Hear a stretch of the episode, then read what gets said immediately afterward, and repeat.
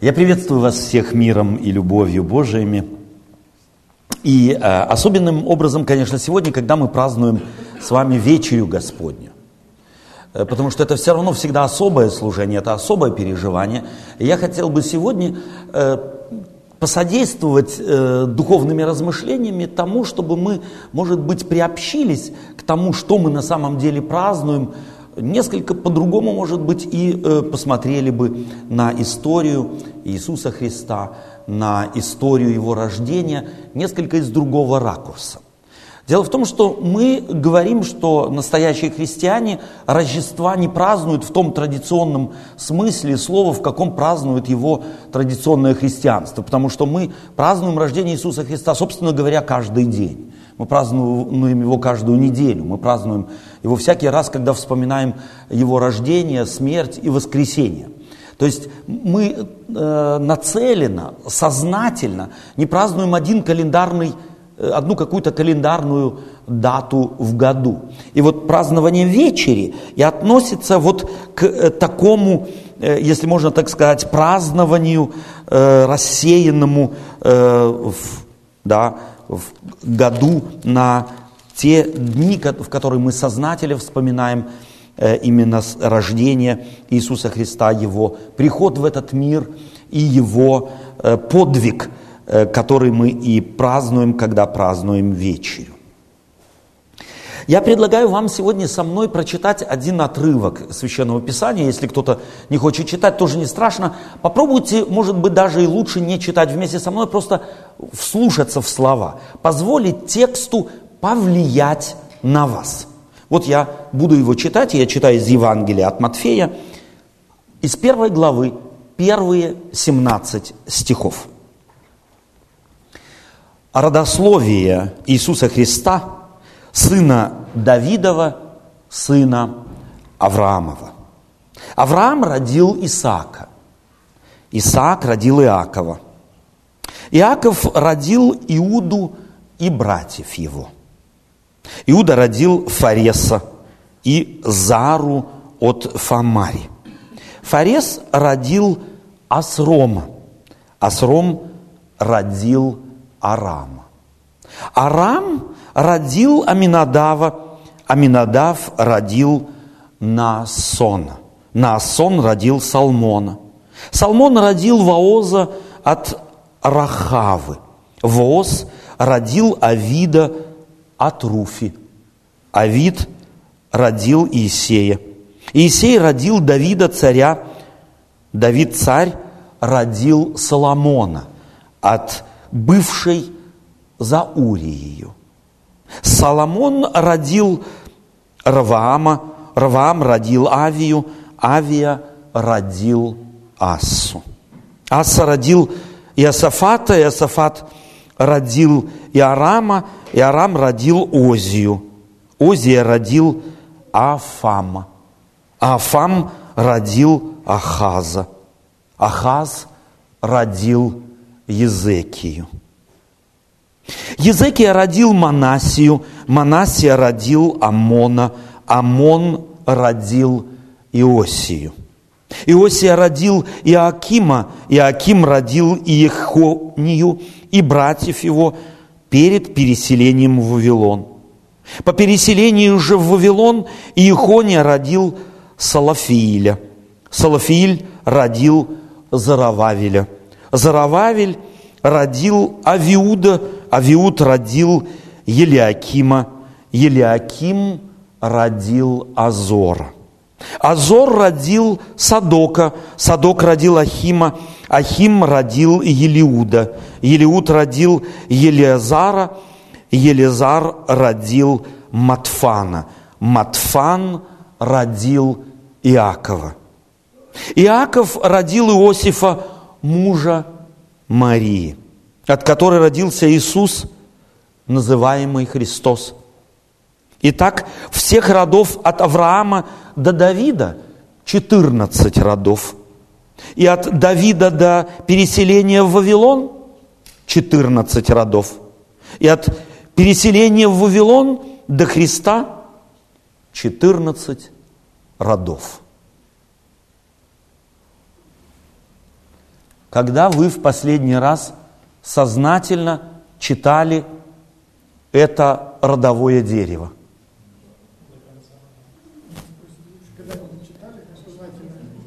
Когда-нибудь кто-то предлагает мне спросить сознательно. Читали? Прочитав первый раз, перечитывали, вчитывались, всматривались.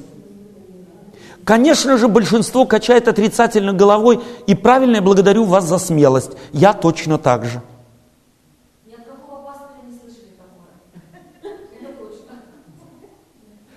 У меня вопрос, почему? Да потому что здесь одни имена, с которыми мы почти ничего не связываем. Нам знакомы только полторы калеки. Авраам и Давид и Соломон. И все на этом. Ну и что, они там в ряду в каком-то стоят? Ну и что с этого? Матфей начинает повествование – о величайшем свершении в мире, начинает с родословной Иисуса Христа. И, конечно же, возникает у любого человека вопрос, Матфей, ну скажи, пожалуйста, простите во время проповеди, с какого перепугу ты берешь и перечисляешь здесь имена, что нельзя было, это потрясающее событие – событие, являющееся поворотным в истории человечества. Событием, которое на самом деле человечество вырвало из болота греха где совершился на самом деле новый творческий акт, ты начинаешь вот с такого на самом деле совершенно не спектакулярного повествования. Зачем? Что ты не слышал слова Иисуса Христа, который повелел своим ученикам, говоря, идите и проповедуйте Евангелие, радостную весть. Сколько здесь радости в этих 17 стихах? И если кто-то из вас улыбался, когда я читал эти стихи, то подозреваю, я прав в интерпретации вашей улыбки. Отто, мы уже устали. Может быть, перепрыгнешь и сразу уже к конечной фразе этого отрывка. Я не так давно в другой церкви на этот э, отрывок Священного Писания проповедовал, и мне в конце сестра одна подошла и говорит, ты прав, вот когда ты перечитывал, я сидела и спрашивала себя, и что он себе думает? Решил он нас сегодня помучить? Что делает Матфей? И вот я хочу сказать вам, что это только для нас неинтересно и может быть даже несколько мучительно. Для людей времен Матфея это была совершенно захватывающая история так начать Евангелие от Матфея. Евангелие, радостную весть о рождении Спасителя. Мы бы сказали, ну, можешь было начать, э, ну, хотя бы с ангелов, с того ангела, который пришел в первый раз к Марии и сказал, Мария, э, радуйся, благодатная, ты родишь э, сына и нареки ему имя Иисус, потому что он спасет народ свой от грехов их. Или, ну, наконец, ты мог бы начать и э, с ангела, пришедшего потом к Иосифу, сподвигшего его на подвиг, не выгонять э, невесту, а принять ее и жить, пока родится ребенок, э, вот перешагнуть через свою мужское, мужскую гордость оскорбленную и так далее. Ну, на конце, в конце концов, ты мог бы и рассказать подробнее историю ангелов, пришедших к пастухам на поле, и которым ты сказал, радуйтесь, потому что Э, царь родился вам в Вифлееме, Спаситель вам родился. И о хорах ангелов можно было бы э, намного больше, интереснее рассказать. Или в конце концов это спектакулярное явление, когда э, Мария родила Иисуса Христа, и вот ангел пришел ночью, и э, Иосифу и Марии, Марию надоумил идти в Египет, чтобы спасти их от меча Иродова. Ну и в конце концов, можешь было еще и рассказать о э, мужах, пришедших с Востока, поклониться неизвестному царю в э, Иерусалиме. И то же, что и к ним, к этим язычникам, пришел ангел, и их тоже надоумил не идти назад в Иерусалим, как они то Ироду обещали, а идти другой дорогой к себе домой в Вавилон. Было бы все по-другому, ну зачем это вот мучение? Еще раз, в этих именах есть, если хотите, есть свой шарм. Матфей знал, чего делал. Дело в том, что Евангелие от Матфея является в Новом Завете первой книгой Нового Завета. И она параллельно первой книге Первого Завета, Ветхого Завета традиционно мы называем это. Она параллельно книге «Бытие». В первой книге Библии, в книге «Бытие» повествуется о чем? О зарождении мира – там повествуется о появлении человека. Там повествуется о том, как Бог решил создать человека и приготовить ему мир, в который он и поселит человека. Эта первая книга Библии повествует не только о любви Божией к человеку, но она повествует еще о страшных событиях, о том, как человек разорвал свои взаимоотношения со своим Творцом, как развернулся к нему спиной и решил уйти от него – эта книга полна повествований, историй больших и маленьких, более драматичных и менее драматичных, о том, как Бог опять и опять идет за человеком. Как он ищет человека, как находит его в лице ли Авраама, в лице ли Иакова, в лице ли Иосифа, в лице ли того же Давида, Соломона. Мало ли было историй в Ветхом Завете, где Бог обнаруживал свою потрясающую любовь и находчивость в желании помочь человеку. Книга «Бытие» и книга Матфея на самом деле похожи.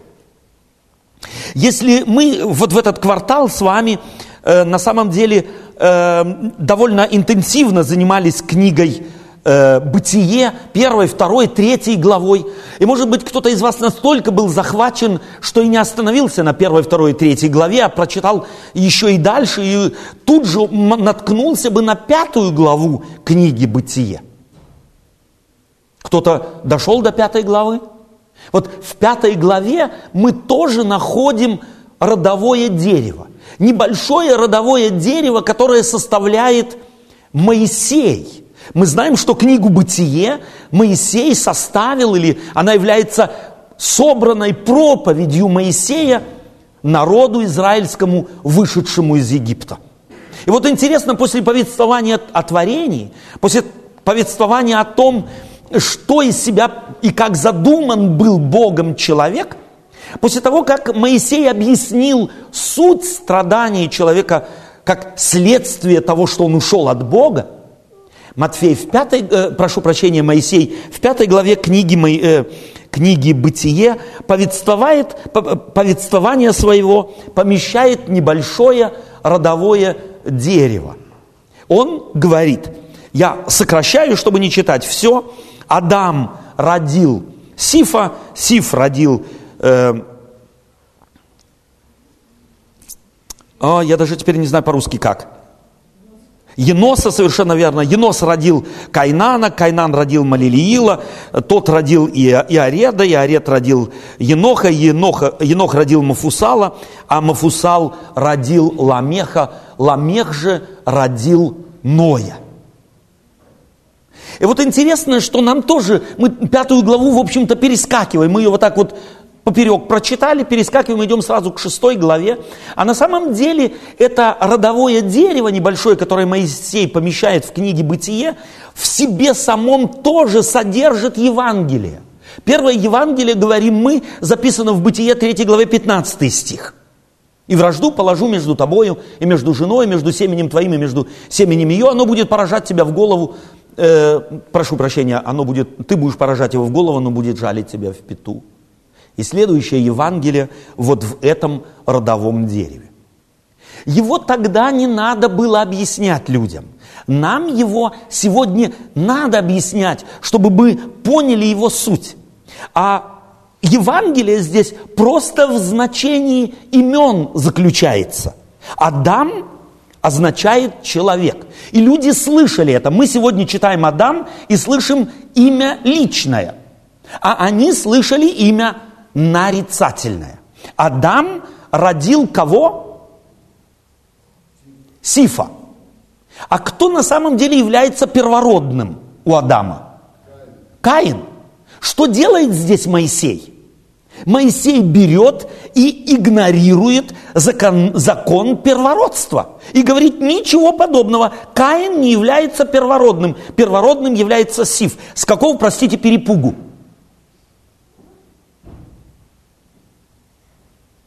Сиф является первородным. И уже здесь Матфей, прошу прощения, Моисей хочет показать очень важную закономерность. Закономерность которое уже зафиксировано у него во второй главе, в первой главе. Человек появляется в цепочке творения Божия каким последним, а становится каким первым. Он дает имена животным. И таким образом вот эта вот идея «последние будут первыми», она рассыпана, рассыпана как бриллианты по всей Библии. И здесь тоже Моисей игнорирует закономерность первородства и говорит, первородным не является рожденный первым, а первым является тот, кто по духу первый. Сиф превосходил, очевидно, Каина по внутреннему стремлению, по внутреннему желанию понять Бога, жить со своим Творцом. Адам родил Сифа. И все слышали, что Адам родил того, кто самоутверждается.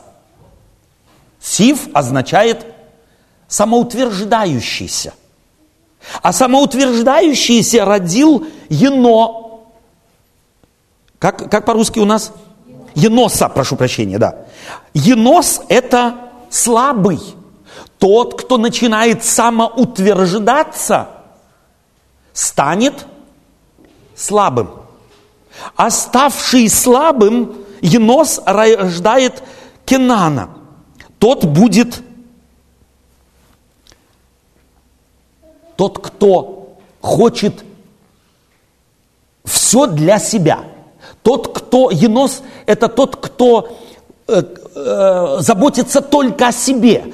Тот, кто эгоистично к самому себе стремится – тот, кто слабый, может, слабость всегда обнаруживается больше всего в эгоцентризме, в силе, направленной на то, чтобы заботиться о себе. Кинан родил Малилиила. Слово или имя Малилиил означает тот, кто хвалится, тот, кто самопрославляется, прославляющийся.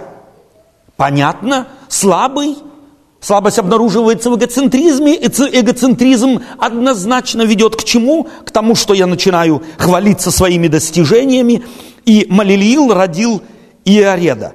Это слово э, или имя Иоред означает тот, кто опускается низко, тот, кто падает. Гордость и самовозвышение всегда ведет к падению. А Иорет родил Еноха, первый, кто начинает учить. Человек, падший очень низко, не может не желать делать выводы. Он должен бы делать выводы. Енох тот первый, кто учится на ошибках. И тогда, когда ты учишься на ошибках, Енох рождает мету, Мафусала, что означает желающий смерти себе. Тот, кто хочет умереть.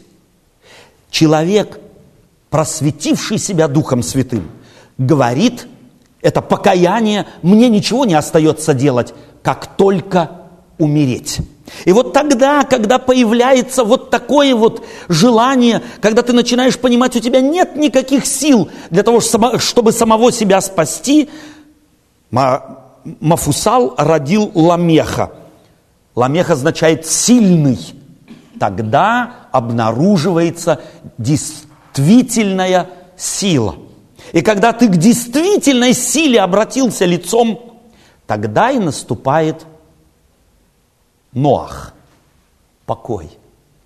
Чувствуете, что здесь есть Евангелие во всей этой цепочке имен, как бы отражается падение человека Адама до низких низин и опять его возвышение через определенную закономерность обучения, присматривания к самому себе, понимание того, что в тебе нет силы.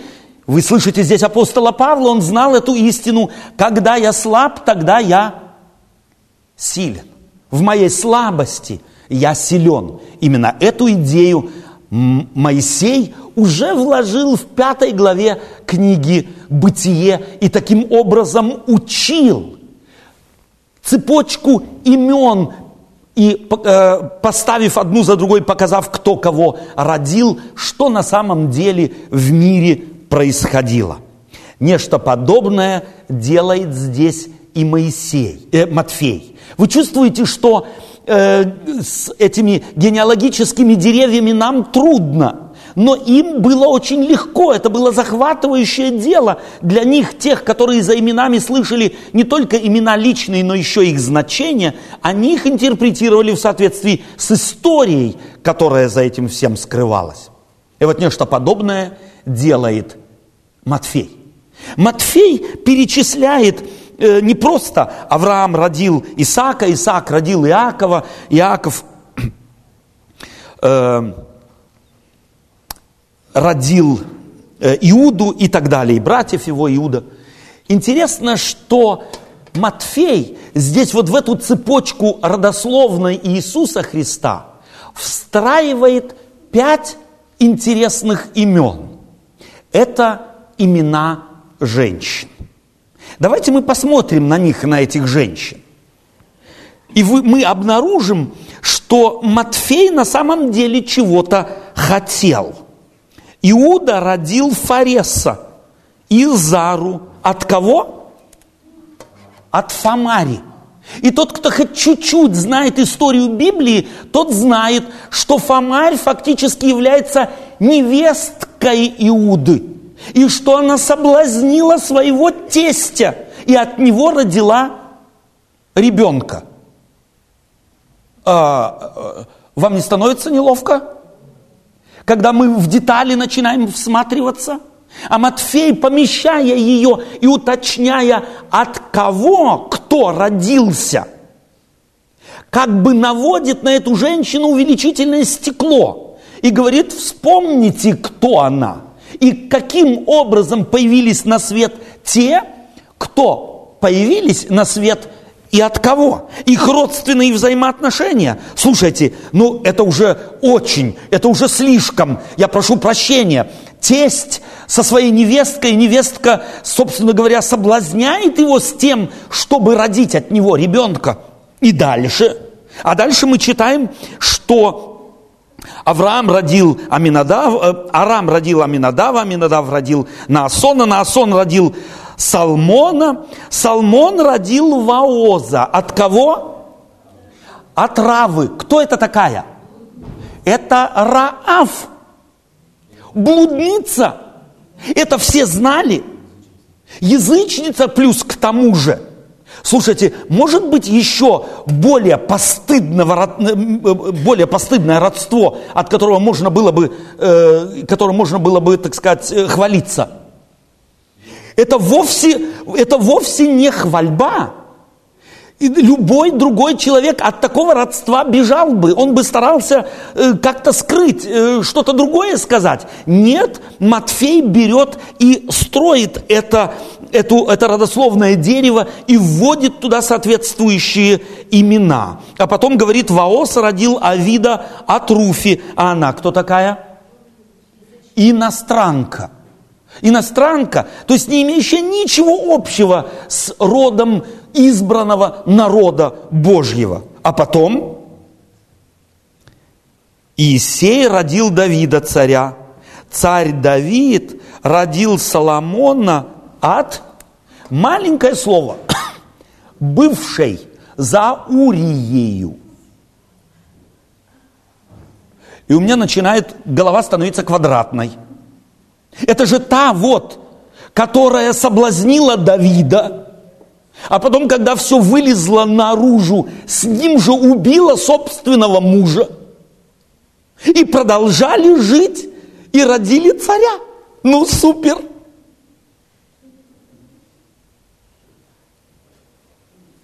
Я прошу прощения. Я не совсем понимаю, что здесь происходит. И чего Матфей на самом деле хочет. Чувствуете, что наше языческое христианство в нас начинает бурлить. Когда мы только начинаем всматриваться в то, что в Библии записано. А дальше? А дальше мы уже апогей прошли. Потому что дальше, собственно говоря, ничего уже более спектакулярного быть не может. Э, дальше родилась, э, э, родился Иисус Христос от Марии.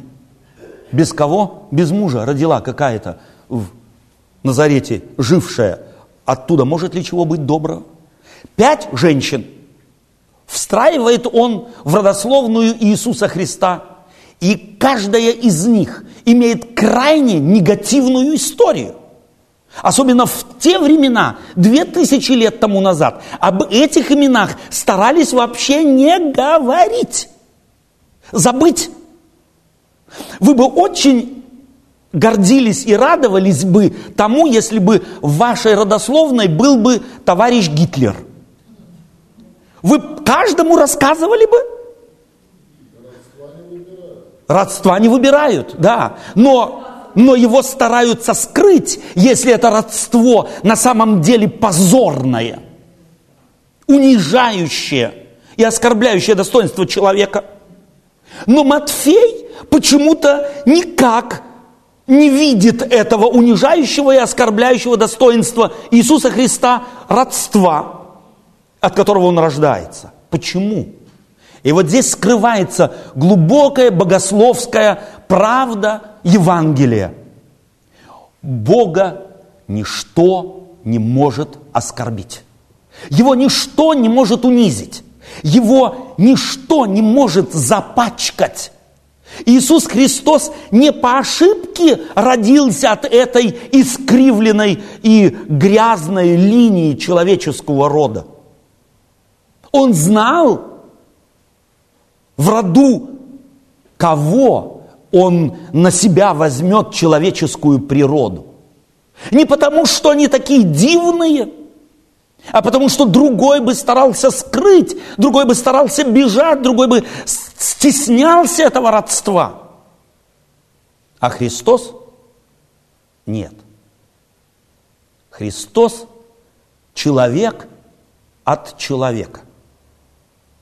И он таким образом, Матфей уже здесь, в первых строчках Евангелия от Матфея хочет показать, что суть спасения, суть Царства Небесного в том, что достойными мы, люди, становимся не от того, что мы делаем или не делаем, а достойными мы становимся от того, кто к нам прикасается. Иисус Христос облагородил весь этот род, от которого появился. Их образ жизни через призму родившегося среди них или от них приобретает другой смысл. Его можно толковать по-другому. У них есть шанс. Они, глядя вперед, глядя на того самого младшего, кто явился, родился от их, произошел от них, из их чресел, могут радоваться. Бог приобщается к человеку. Все мы люди где-то запачканы. Все мы люди где-то имеем проблемы, где-то имеем нужды. Библия не стесняется называть их по имени. Библия не стесняется посмотреть детально на все, что происходит в роде человеческом, потому что для Бога не бывает тупиков. Это родословная, которую здесь рисует Давид, она, в общем-то, подтасована однозначно. И каждый, кто уже так немного пытался разобраться в ней, сталкивается на, на, наталкивается на то, что э, Матфей здесь, собственно говоря, взял и какие-то имена не вспомнил, а какие-то взял и вспомнил, что у него в голове хаос был. Да нет, он этим перечислением совершенно определенных имен хотел весть передать, весть, связанную с родившимся в конце этого родового дерева Иисусом, Спасителем, Мессией. Таким образом, вселит надежду всем тем, кто после его рождения будут появляться в мир. И кто, может быть, скажет, я, я такой ужасный, я, я ничего не достоин, креститься, стать христианином, принимать вечерю. Нет, я не достоин с моей жизнью, с моими проблемами, с тем, что я натворил, что у меня в голове творится. Да если бы вы знали, Бог знает. И нет ничего в мире ужасного, чего Бог не мог бы исправить. Нет ничего настолько искривленного, чего он не мог бы выправить. Плюс мне нравится Матфей. Он делит это родословное на три периода. На 14 родов до Давида. Ну, простите, кто сказал, что так нужно делить?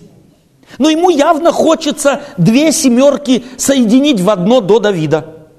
А потом он говорит, и после Давида до Вавилона еще 14 родов, две семерки – Несмотря на то, что там столько греха, столько мути, столько грязи, Бог за этим всем стоит. Он совершенен. Он из несовершенного может сделать совершенное. Семь раз, плюс еще семь раз, четырнадцать родов. Семь плюс семь, еще раз четырнадцать родов до Вавилона. И после Вавилона еще раз четырнадцать родов. Супер! Он взял и выстроил стройную пирамиду.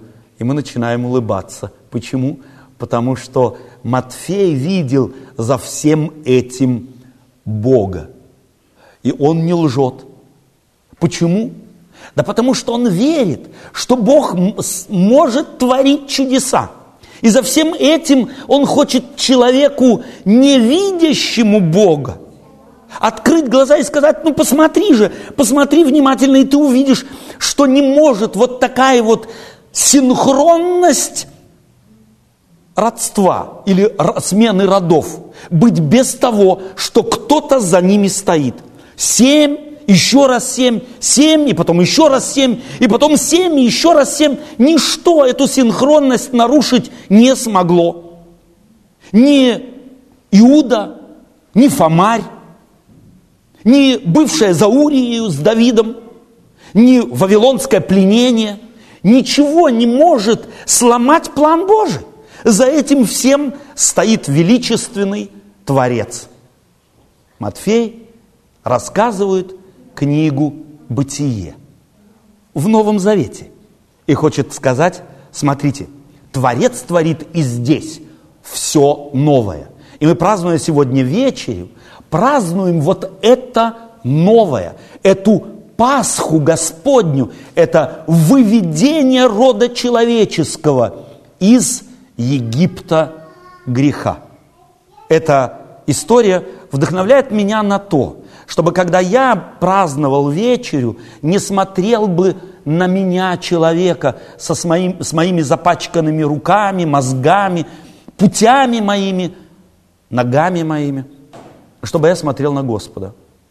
Потому что для Него нет ничего невозможного. Он величественный Творец – если он в течение многовековой истории справился с этим вероломством людей, вероломством политиков, то как вы думаете, со мной не справиться, если я того хочу? И мы же все хотим, чтобы он с нами справился и преобразил нас или нет? Конечно же, хотим. И если мы хотим, то у Господа нет ничего невозможного. И пусть Господь вас вдохновит. И это может быть, на первый взгляд, невзрачной историей родословной Евангелия от Матфея.